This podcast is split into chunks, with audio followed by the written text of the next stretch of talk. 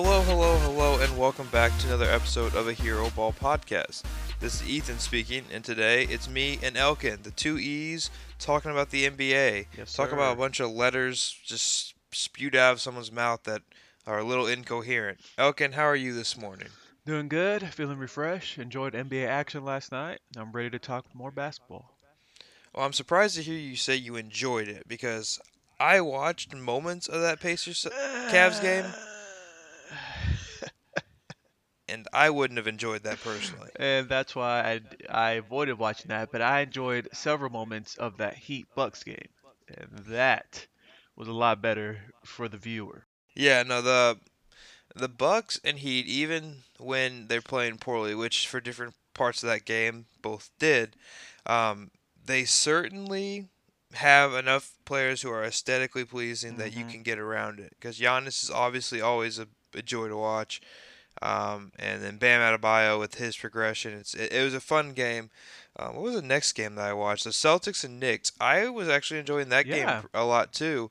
Um, I like seeing RJ Barrett like playing within himself, but also still super aggressive. I think, I really think people overreacted with like some of the slander they sent his way Mhm. because of the whole. I think the Duke situation was actually a horrible place to cultivate good basketball last year. Oh, yeah.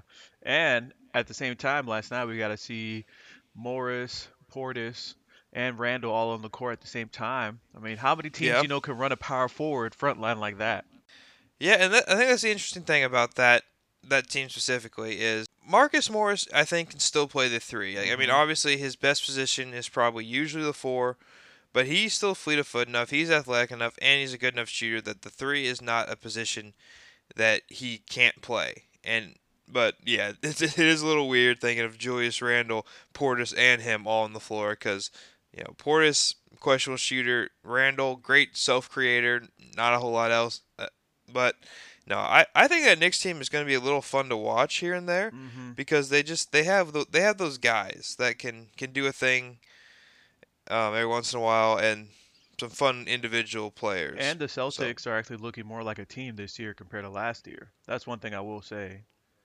Yeah, big big time. Like you can tell that they're playing like for each other a little bit more. I know some of that stuff sounds kind of like loserish, but like you can tell like those guys are looking for each other, not not individual stat hunting. There's there's a there's a process to their game that's happening right now that I and I don't I feel like Gordon Hayward who hasn't played like super well yet is playing just worry free though. There's no no stress on him to be Yeah. the second best player on the team anymore. He's just out here uh, playing, and I think that's also really healthy. And Jaylen Brown, for as erratic as he can always be, I, I feel really good that they got him paid. You know, that's Mhm. that's big news. Maybe we should have planned to talk about the, some of these extensions and things that happened. Yeah. But re- regardless, like I think he has performed pretty well since his extension, and I do believe he's he is. While everyone who's not a super duper star is probably overpaid in the NBA unless you're on a minimum, like I feel like that contract is is fair. He's like on that CJ McCollum type money, and that's you know I think they're I think they're pretty equal players based on how good CJ is um, on offense and how good that Jaylen Brown is defensively. Yeah, I think that's fair. But I think we got some other observations to talk about. First week of the NBA, Ethan. I know this is the best time for us to overreact, but I love it. I mean, that's what Mhm. we're about at the Hero Ball Pod. Just overreacting as much as we can and then coming back later and realizing how badly we overreacted. Now, I think both you and I had a chance to watch ba- a lot of basketball this week. You probably more than I did. But go ahead and start us off, Ethan. What are some things or one thing that you noticed this week? Well, see, I, I actually missed a lot of the games during the Mm. week because this was my vacation week. My parents were out visiting. We went down to Northern California to look at some redwood trees. And so, as you imagine, as I was out in the state and national parks, I did not have a whole lot of cell service. So I was really just kind of uh, dependent on uh, streaming some games once I got back to the uh, the Airbnb or the hotel, as it were. And Ah. the internets, the internets were not always so good, but I did get to watch um, opening night. Missed the first quarter or so, but it was I was very happy to get to watch the Pelicans play even without Zion Williamson. But anyway, we're not here to talk about individual games just yet. We'll probably get around to it. But I just want I did want to mention an individual performance. PJ Washington breaking the record for uh, three pointers made in a debut. Really cool. Um, Mhm. so PJ Washington in the draft. Um, I know my opinion of him was he was going to be Marvin Williams. He's going to step in there to the team that has Marvin Williams, and he's going to play like Marvin Williams. He's going to catch three, catch and shoot threes. He's going to be a little athletic uh, on dribble closeouts, and he's going to like not do anything that's super impressive. But little did I know he was going to get off that many shots and make so many of them. So congratulations, PJ Washington. You like played incredibly well. Um, to, just to be bested by another U- University of Kentucky um, player a, a couple days later, but you know, PJ, congrats to you. You made you made it. You made us. Um, you you made your mark on the NBA um, one game in, which is really cool. Yeah, definitely. And and that was because I honestly I didn't look forward to looking or watching many Hornets games, but as I think you had mentioned something about him, and I was like, I gotta look him up. I gotta see what's going on with this guy. You mentioned his hot start, and what do you know? And you and you even brought it up too. The Hornets were just pretty much making everything that game. What was the percentage again for that game too? I think it was 52. I'd have to look it up, but I remember being upset about it because I had the Bulls minus one as uh, sports gambling is now legal in Oregon. There's a nice little state state uh, supported app, and yeah, I had it minus one, and I was upset that they uh they didn't beat the Hornets. The Bulls couldn't beat the Hornets by one. It was not um, what I wanted to see. And seeing the 50% from three made me like, well, there's why, but I'm still upset about it.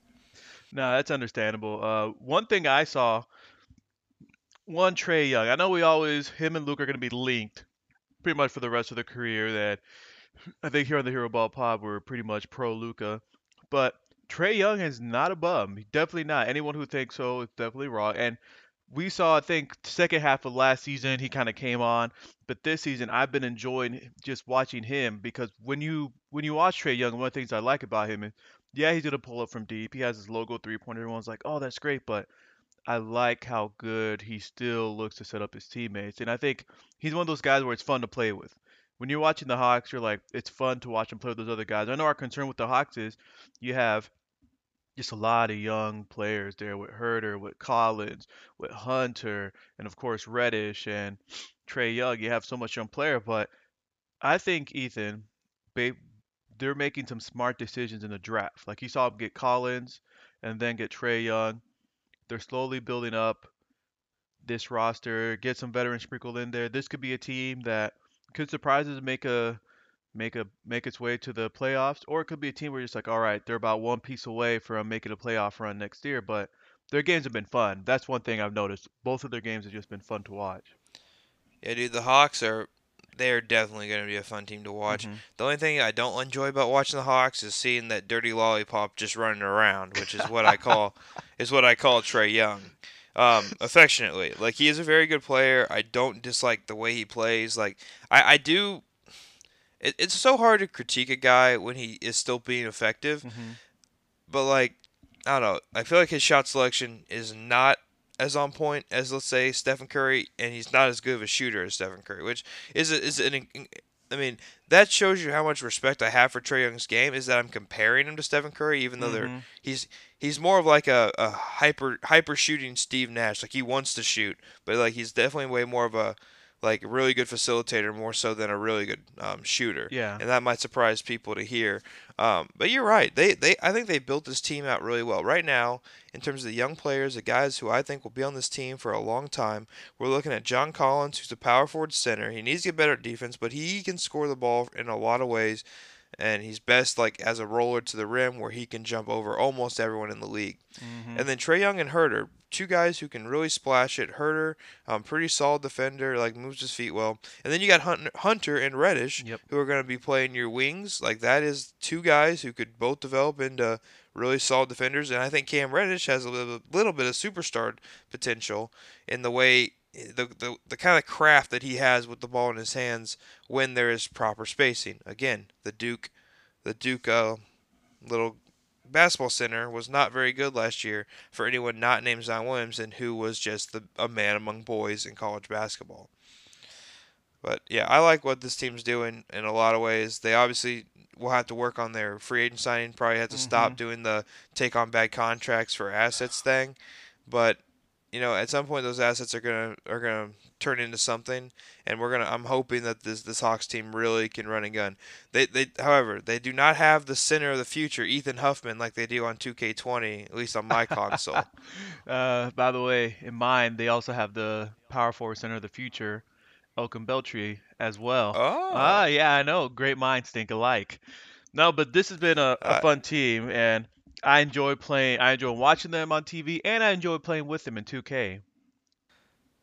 Yeah, they're definitely like the like if you remember like the Nick Young Clippers, Yep. like that was like the team that like was perfect for 2K. They just had a like uh, it was Crit- if I can't remember Quentin Rich Quentin Richardson might have, was probably gone by then He was. I know he took a couple laps with the Clippers, but he was gone by then. But yeah, that, that I can't remember all the players that was on that Nick Young Clippers team, but Nick Young on the Clippers was one of the most fun players to play with in 2K because he was really good at shooting threes and yeah, he could he could get it open pretty good. All right. Next next observation. Coby White. Now this is this is yours, Elkin, but I agree. Um, and Yep. I have been very impressed with Coby White as well. This guy right now is averaging 21 points per game on 55% field goal, 42 from three. And I think the most impressive thing, Elkin, is this guy is just looking to bomb. hmm Like if he gets open, he's like, no, this is a fair shot. I am part of this offense. I am here to stay. I am, you know, for what it's worth, as long as I'm coming off the bench, I'm six man of the year guy, Yeah. and he is he's crushing it. Now hi- his stats did take a dip from what I'm looking at right now. Is after the um, last night's game, he's down to 16 points per game, but that's how things are going to happen. Yeah. And his percentages have fallen a little bit too. But Mhm. I don't think we need to overreact to one game skewing our happy to thoughts. So I agree. Coby White looks good. He looks like an NBA player. And you know what? The thing I was worried about him is he was going to be super turnover prone. hmm Has not been a problem just yet. But he also is not as much of a facilitator, so that could also Yeah, change. and because I'm thinking what's going to happen is that the future keeps coming along as I see him because I see him obviously six man right now, but he's a guy I'd rather have on the floor than a Kris Dunn, than a Satoransky. Like he's a guy, but how are the Bulls going to view him? If they're like, is he uh, just our taller Ben Gordon? Just have a guy there who comes off the bench, just does all this stuff, or are we trying to just make him into one of our starters? But the problem is you already have a starting two guard in Zach LaVine that you're paying a bunch of money that you want there, and you mentioned Coby White distributes the way he distributes, and if both of them are playing, who's going to pass the ball if they both want to shoot all the time? So that's going to be interesting to see what they do with that position and how they're going to bring Coby White for the rest of the season. Yeah, I'm I'm still not positive how that fit is going to work long term. I do think you know Zach LaVine when he came out of UCLA and was trying to find minutes in Minnesota. Um, different guys. I know it was Sam Mitchell at one point, Flip Saunders uh, before he passed. Both those guys looked at Zach LaVine as potentially a, a point guard, you know, a, a big point guard uh, prospect. While I thought that was a little far fetched, I did I did like the idea of him having the ball in his hands a lot, and so maybe between the two of them, they still can assemb- assemble a point guard, kind of like what I think the Heat will end up doing w- as a starting crew with Winslow and eventually Jimmy Butler when he's back. Mm-hmm. Because those guys are both not perfect facilitators, but they're both very uh, they're above average. And I think you could find that here with Coby White and Zach LaVine, which is why I felt really good about this team's over, and I still do because I think this team's offense is gonna continue to be good. I think it's gonna get even better as you get you know Lauri Markkanen to actually start making some three pointers. This team. Sneaky deep in terms of just competent players. It's kind of like the old Orlando Magic. Yep. And for what the over was, I believe 32 and a half or maybe even 33 and a half. It just it didn't seem like a number that I could I could pass on. Especially when it was available at 32 and a half on the uh, the old Oregon uh, site there. No, I get you. I get you. All right, Ethan, Anyway. bring us on to our our next team after they went ahead and decided to end the Clippers' undefeated streak to start the season. One Phoenix right. Suns. Yeah, so this is another one of my um, that I, I feel like I caught some flack for, and I didn't have the opportunity to defend myself. Um, in in in the um, in the moment was I really feel good about the Phoenix Suns being able to win 30 games or more, and I I understand like that you know it's kind of weird to say when this team, especially now that DeAndre Ayton is going to be missing games, but for it's worth, DeAndre Ayton is probably like a good floor raiser at this moment in his career. He's not much of a ceiling guy, and so for individual games he keeps you in the games. I don't know how many he helps you win because he is a bit of a slob on defense still. But here's the point: the Phoenix Suns adding Ricky Rubio. Wow, Ricky Rubio is a actively bad scorer of the basketball. The man gets to where he needs to get to, Mm-hmm. and he helps other team teammates get better. He helps people finish. He gets people open looks because regardless, you can't let a guy just dribble down the lane and give him open layups. So you have to crash, you have to adjust, you have to rotate, and he will find the open man. I think him playing alongside Booker is also helping Booker like as a facilitating guard. Like I, I think he's his decision makings look good. I was really upset. I was in Bend, Oregon. Was the night that the the Suns uh, beat up the Kings so badly, and I was mad because for some reason that game was blacked out on my league pass, and I was like, "How is in Bend, Oregon, are the Sacramento Kings and the Suns blacked out?" It didn't make any sense. Nevertheless, there it was. But I, I really do think that Ricky Rubio's had a positive impact on this team and how they want to play and how they will play just solely based on like Devin Booker right now is at 8.3 assists. I know that's you know early season, small sample size, but like that him him, him scoring 23 points per game and eight assists, taking a little bit of a dip in scoring, a, a little bit of a rise in um, his assist.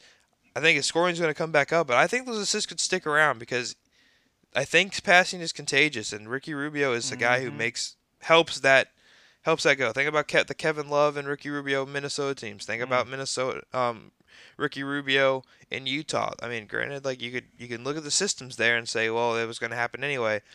But I don't know. I'm gonna take take the positive look and say Ricky Rubio is a franchise um, adjuster and that he makes teams play better. Yeah, and that's one thing you can kind of see that all those teams kind of fit his style. And like you said, you can't just let a guy walk into the lane. You got to do something about it. And that's what he's doing. And even last night, without him, Point Book is one person that we often, one thing we often kind of just say we would love to see more of. But the Suns team, they have guys who can play. And of course, they have former Heat player Tyler Johnson, the Tyler Johnson, taking on that contract. But I'm interested to see how some of these young guys like a Bridges and Cam Johnson how they come along with this team. But if this team can kind of, I know they're not going to be world beaters and and stay perhaps above 500, but I think did you pick you picked the over on them, right?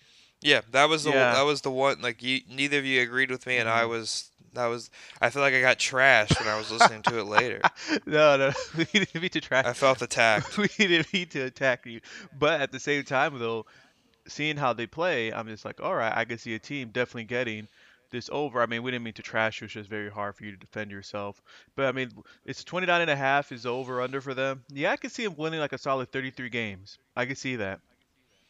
I I I think my biggest flaw in the over unders and where like I still feel confident in a, a couple of them that I like was feeling bad about as of opening night with like the Clippers especially.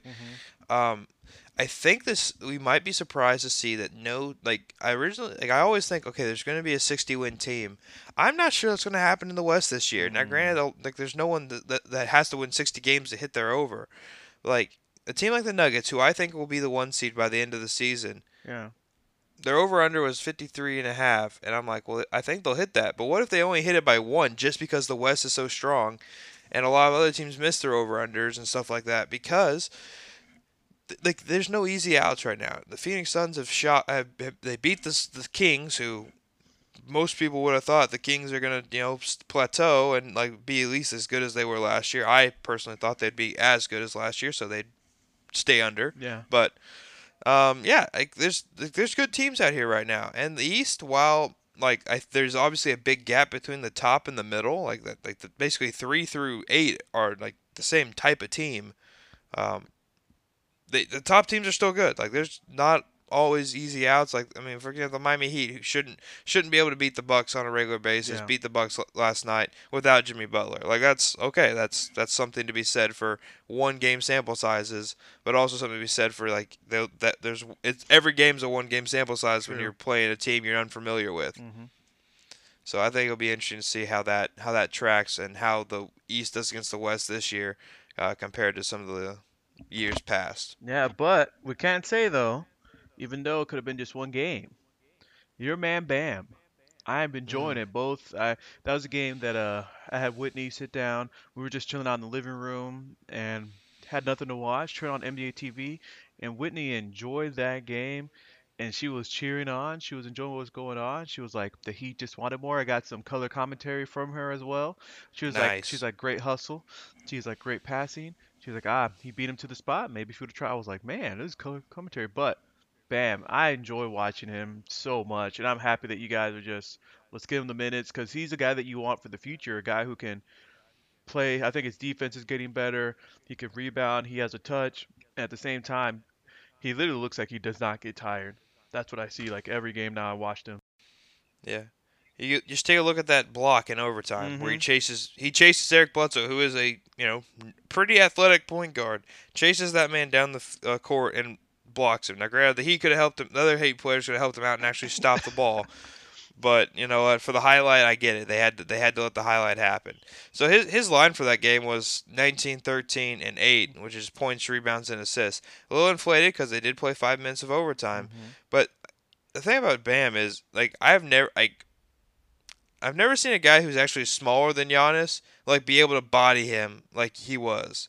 It's like Giannis, you know, bullies through anyone who's like a remotely smaller than he is. Yeah. But I feel like Bam did a really good job of getting in his way consistently and really like stopping him at the point where he wanted to take his, you know, step here, step there, and just you know, just kind of stonewalled him a little bit. And then also Bam, one of the only guys making free throws down the stretch, although he did miss enough to still frustrate me. Yeah. Um, it's just one of those things, man. Like this, t- this Heat team is going to be gritty. They're going to be uh, spunky. Like, they're just going to make you annoyed, and um, I like that about the Heat. Like I, I appreciate when the culture is actually out on the court.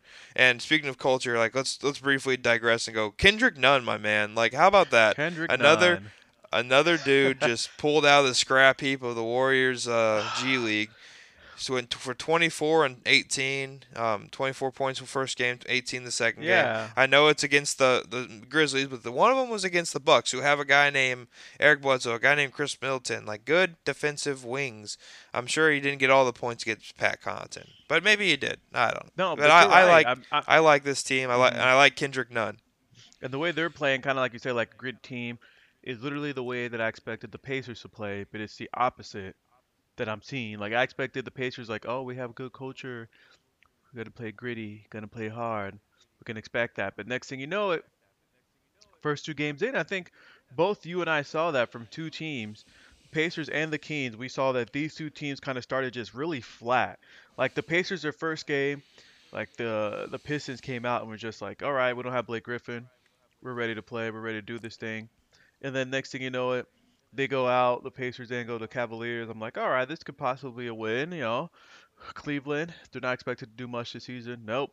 After that first quarter, it was just downhill from there. And then the Kings, that first game for the Kings, it's like, can we rewind? Can we go back and redo that first game, please? Because they just, I don't even know. Did you watch any clips from that first game of the Kings? Because I didn't watch any clips from that. I, I, I didn't get around to it Mhm. because, like I said, they were blocked out in my area um, for whatever reason when I was in Bend, Oregon, and I have it. I didn't I didn't feel like a thirty point blowout for as much as I do watch bad games. Um, even after they've happened, I know what happens. I, I couldn't bring myself when there was live basketball to, to pull that one up, but like I, I did. You did watch a couple of highlights from this Jazz game they played the other night, and it was another big loss. And with that in mind, Elgin, like um, you mentioned it briefly that these are the Pacers and Kings were two teams that went over to India, Mhm. Um, you know, before the season started to you know do their preseason over there, and you know I'm I'm just curious. Like I don't understand like what would cause this team to be so bad. I'm guessing De'Aaron Fox didn't play much. I mean, he didn't play much. Obviously, he only played 20 minutes in uh, this game against the Jazz, but you know that's what that's what Cory Joseph's there for. That's what Yogi Ferrell's there for. Like that's they're supposed to be there to give you a level of competence, and losing by 30 is not competence. Mm-mm. So like these are two teams that both performed really well last year despite expectations. Victor Oladipo went out. Pacers were like, okay, let's see if they can hold on, and they did. They played really well. Bojan Bogdanovic carried the day. Um, they're missing him now. They have T.J. Warren in his place. Jeremy Lamb is not playing. Like some of the guys who are supposed to replace him are not around, and it hasn't went so well with Oladipo still missing games. And the Kings last year won a lot of games um, c- compared to what their projections were, and man, just basically if Buddy Hield does not play incredibly well, this team is not scoring and at all. And he played pretty. He didn't play very well in this last game, and they lost by 30 again. Phoenix and the Jazz would both beat the Kings by 30. Yeah, and then just looking at the Pacers, that second quarter they got outscored 20 to 39. And this is a team where maybe I'm overreacting with them because I see the Pacers as a very competent team. Like the guys that Jeremy Lamb signing, I'm a little bit eh. Most people here in Indiana, a lot of the media calls him the second coming of Gerald Green. When Gerald Green came to the Pacers, just they call them Chuckums, just loves to shoot him up. But I think they are going to miss Bogdanovic. They are going to miss a Young, kind of, because I know Young with defense, you can't put in a TJ Warren guy in there and kind of emulate things. And then, of course, you have Sabonis taking that four spot. Like the first game against the Pistons, Turner and Sabonis combined, I forgot how many points, but they both had solid games. But this game against the against the Cavaliers only combined for 25 points.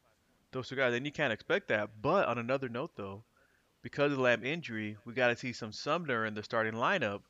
And every time Sumner come in, I just know that Ethan has a smile somewhere whenever Sumner gets that start. And that, that has been a highlight for them, having Sumner, because he's a very solid player. And I see them using him. But then you have guys like Aaron Holiday, their first round draft pick, didn't play. No one knows why. Just he never came off the bench. TJ Leaf is the first guy off the bench. Mm-hmm. I can't even I can't even explain it, but I will say this: probably um, Joerger McMillan. If this continues, there'll probably be two guys that are gonna be on the hot seat really quick. That's one thing I'm seeing right now. Yeah, and uh, Mc, uh, doesn't coach the Kings anymore, wow. so probably not. Why did I say Joerger? But... Luke Walton. Literally, I know it was Luke Walton. Like I have it in my head. I was like, all right, Luke Walton. Uh, That's fair. This But yeah, no, Joerger definitely was on the uh, the hot seat. That's why he's uh, yeah. not on the team But like anymore. Luke Walton, for me, I kind of see it as all right, Luke. What are you gonna do coming in from the Lakers fiasco that he had after LeBron kind of pushed him out? I don't say LeBron pushed him out, but he got pushed out of town. And now you have yeah. But also too with the Kings, I'm thinking of it. It's a it's a new system. I don't know what system Luke is running, but imagine new system. Guys are getting used to it. With the Pacers, right now, I bet you the front office is still scratching their heads though. Like, what is going on with this? And they got the Pistons tomorrow night, so that's gonna be interesting for the Pacers. Yeah, I I want to talk about Edmond Sumner really quick before we move on. But like as much as I love him, um, the thing he does not do well is play defense. Oh, He's man. not a good defender. He does the crazy hands thing. He gets in your face. He he'll he'll jump into a passing lane two seconds late. Um, but he, he's fun to watch though. He's he's lanky and he gets to the rim. He's got some touch once he gets airborne. Like he, he's definitely fun to watch. Like I, I am glad that he's he's on your team and uh, you guys get a you guys get to watch him a little bit. But yeah, he's bad at defense. Oh, no. And I yeah. forgot how bad he was at defense because he used to play against college players who uh, it didn't matter if he was bad. He was still going to be able to overwhelm them because he was, you know, six five as a point guard in college. Yeah, but he, for me, he has the body to be a good defender. Like he's quick, he's agile, long arms. It's just he looks lost on defense sometimes when I watch yeah. his games. And you know he's he played one year. He played two years in college. One of them he was hurt. Mm-hmm. Like he, he didn't play. He didn't have much progression time, and then like I, th- I feel like last year he spent most of his time like on the bench for the Pacers. Like I'd be wrong about that. Yeah. But he he spent, he didn't he could if he spent that in the G League maybe he got he would have got a little bit better. He got sent down a little I don't know, bit. He was back and forth. Um, yeah. From the G League to the Pacers. Towards the end of the season, the Pacers just kept him on the on the bench. I got one more thing for you, Elkin, that I wanna I wanna speak towards, and I did I have watched both a, a, good percentage of both these games, mm-hmm. the Rockets, both the Rockets games, the one where they coughed up the lead to yeah the Bucks. I watched that one, and I watched the first half at least of the New Orleans game last night. So here's my observation: James Harden is not playing as much like James Harden as he is last year, and I don't I I'm I'm struggling to understand why. Like his, I feel like his assist numbers, his assist numbers are down in this in this uh, Pelicans game. And I I didn't watch closely enough to see if it was just missed shots happening, but I think he's settling mm-hmm. for step backs even more, which is fine theoretically, but he's shooting horribly, mm-hmm. and especially in an individual game, like something you got to be self-aware enough about is if if you are struggling from 3, get to the rim a little bit and that way like they're hugging you that much closer so you have more room on your step back, on your three-point attempts. And normally he does Not that. to mention yeah, he usually he finds what he's doing well that game or what Mhm. the defense is giving him, and he exploits it. But like I feel like so far this year, he's been so keened in on hitting these threes, and it's it's not working for him as of yet. I'm sure it's going to turn around. It's, a small sample, but you know, given the big changes that's happened on this team, it's something that needs to be brought up and monitored as they get Russell Westbrook and James Harden uh, play together. Because if if this continues like for a month, for you know 20 games, that's that's not going to work. That's not going to work if James Harden cannot shoot 36%, 35% from 3 Mhm. because like his volume saves him, but like he's got to shoot at a good percentage. 2 of 18 and whatever he went in the first game is not going to cut it. Yeah, and I think you brought it up. We gotta wait 20 games in. Is it still happening? Because you gotta get used to playing with a guy like Westbrook. I know that's something that's really big, but even then, the shooting I get. But last night he had I don't know how many turnovers he had in the first game, but last night he had eight turnovers, and I'm looking at that. I'm like, you may shoot bad, James. Like may go two of 18, but you have to at least take care of the ball because you and I both think James Harden, real gifted passer, real solid passer. But if he's turning the ball over, that makes things a lot difficult. And we know it's. I'm interested to see if part of it is getting used to Russell Westbrook. I was gonna say deferring to Russell Westbrook, but then that doesn't excuse going two for 18 because you have plenty of times to shoot threes. But Yeah. go ahead. No, so he he got he had 7 turnovers in the first game. Had more assists that game, so like that that was a bit of a straw man from me and the uh, based on the first game I watched. But went, went one for three in that game. So like, he's he's just shooting poorly right now, and that's that's a shocker for a guy who has probably more more things in his bag to get to the rim and to get open shots than Yep. about any player in the league. And it's just not. It hasn't been a good aesthetic for him so far, and it just makes me nervous. As if if he's if he struggles to play, this team is not going to be good. Because as much as I like a lot of their fringe um, players, like I like the Thabo Sefoloshas on this team. Yeah. I think that I think that's a good good gamble. Ben McLemore, I think that's another good gamble. Like like, he's not been a good NBA player so far, but like if you're gonna give a guy a minimum, give a guy who can go up and get some like finish some dunks. Get a guy who you know has historically been able to shoot the three. Like I like I like that kind of risk. Anyway, not not not that it's all that important. Like I like what this team did around James Harden this year, and I actually believe the Russell Westbrook thing can work very effectively if they find the right like the, the mesh point. Yep. And it's got to be Russell West. Like when they're out there together, Russell Westbrook's got to have the ball. I think a little bit more, and let him set up James a little bit. Like make the job. James is one of the most efficient players in basketball history.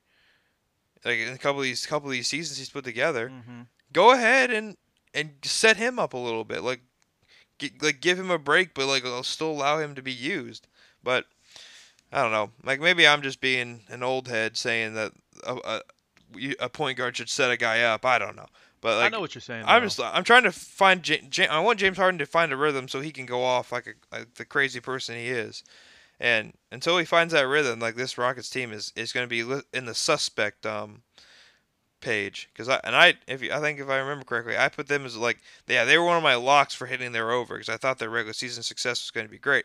Still believe in them, but I got to see some improvement here. Yeah, one one quick thing before we move on. Um, talking about the Rockets game, play the Pelicans. I've enjoyed seeing Brandon Ingram in the Pelicans. Just kind of seeing him flourish. Yeah, that's flourish. good point. I've seen him just starting off in that first game. Watch, I watched that Raptors game. I was like, okay, like there's still sometimes he takes those content like those long twos where he's like right at the three point line. I'm like, Brandon, take a little step back. But I don't know if you notice the same thing. I kind of noticed he's been more aggressive. He's going for his shot. He's been solid on the re- like rebounding.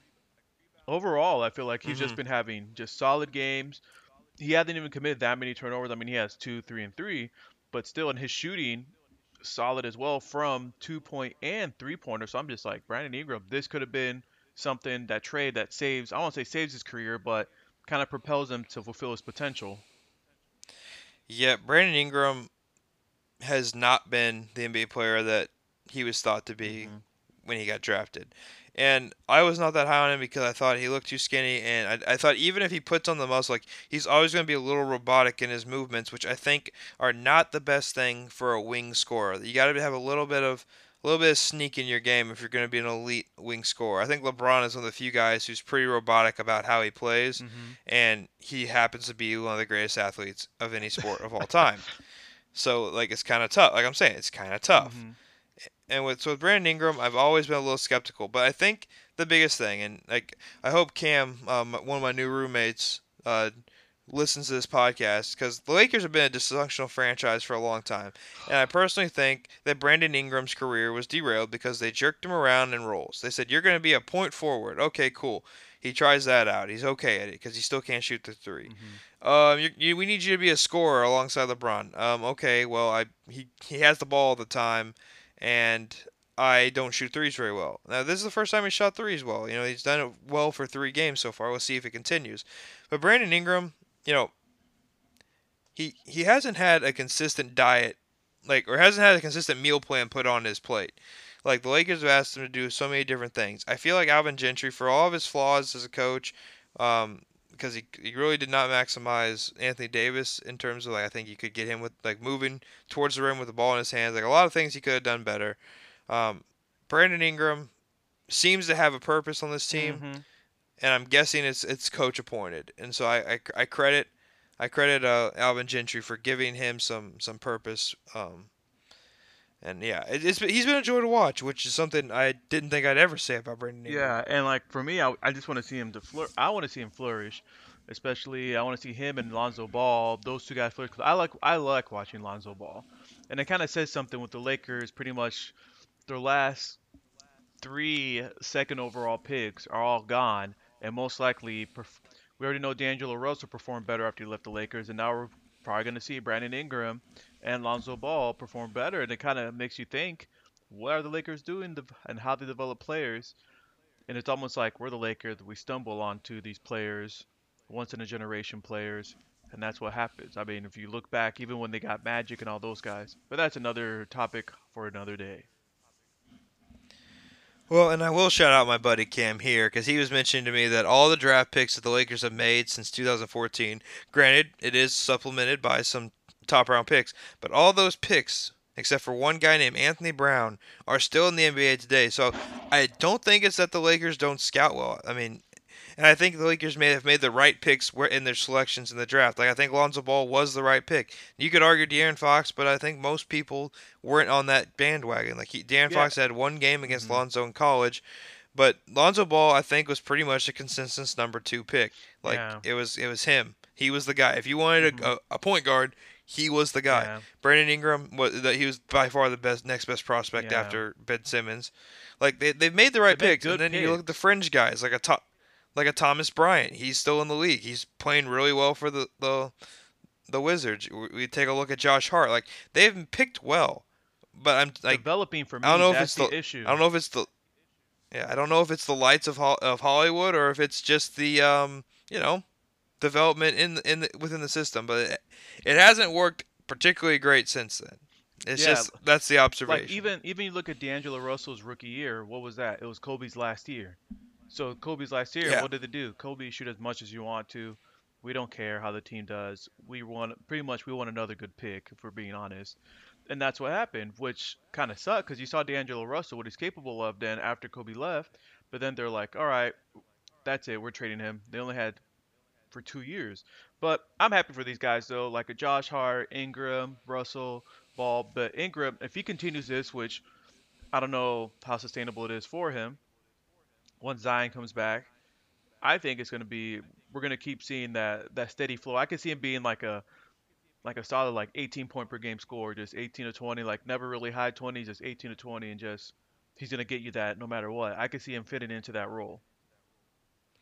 Yeah, and I think that's what we got to hope for. And uh, I think there's a chance that Brandon Ingram is not part of this uh, Pelicans' future just based on, you know, they don't they, they don't appear to value wings all that much Mhm. because they've never had him in the past. So we'll see if Brandon Ingram sticks around.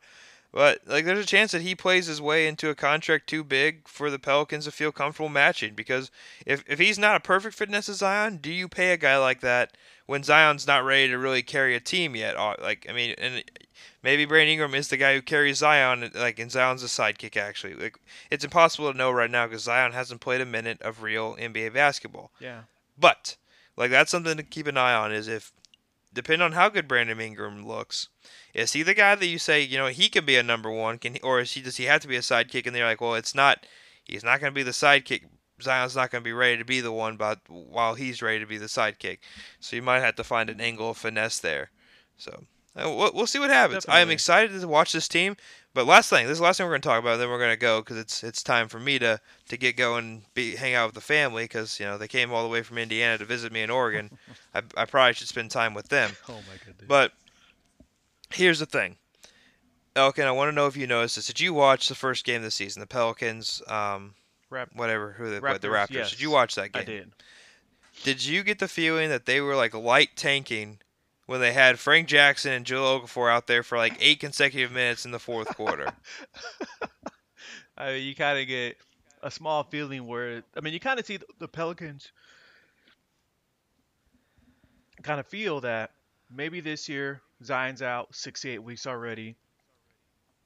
You already see Jrue Holiday being injured. That was before. I mean, he played the first game, but they kind of looked up and down the roster. Were like, we probably are one year away before really making a run at this. And if we see that light tanking, I wouldn't be surprised. And at the same time, they thought to themselves, "Hey, you know what? We didn't completely tank last year, and look what got look where we got. We got that number one pick. So maybe we'll have the same luck again and get a top pick. I don't know, but I, I you might be onto something, Ethan. You might be onto something. JJ Redick played 22 minutes against the Mavericks, and I just want to know what like elite. I mean, maybe he's hurt, maybe he's old doing things. Again, I, I didn't watch all these games perfectly closely, Mhm. but what elite wing scorer other than Luka, which was probably not getting matched up with JJ Redick, is just terrifying you as as a Mav like that's on the Mavericks. So JJ Redick should be out there spreading the floor if nothing else. Like this is just my point. Like I, I don't think I think they're saying the kind of this th- not throwing they're throwing caution to the wind, but they're Mhm. they're very happy when the bl- the wind uh, blows them down. I wouldn't be surprised. I would not be surprised. Who knows? It could. They already got a bunch of assets. They could just be stockpiling even more and just saying, David Griffin's gonna be like, all right, who can I get? Let me bring in someone else. Yep. And so keep keep them for the tra- like if you can trade for a superstar once Zion's ready, that's great too. Mm-hmm. You know you don't have to develop them then. You can play be like the Lakers. Ha. Ha. All right. and Oh, with that. I think it's time to step out, Elkin. We don't All we don't want to anger the the masses. The Lakers fans love NBA content. We got to be able to su- supply them I with get it. it. I get you. I get you. The Lakers are great guys. They're awesome. World beaters. All right. On that note, it's been nice. It has been nice. We'll see you, Elkin. All right.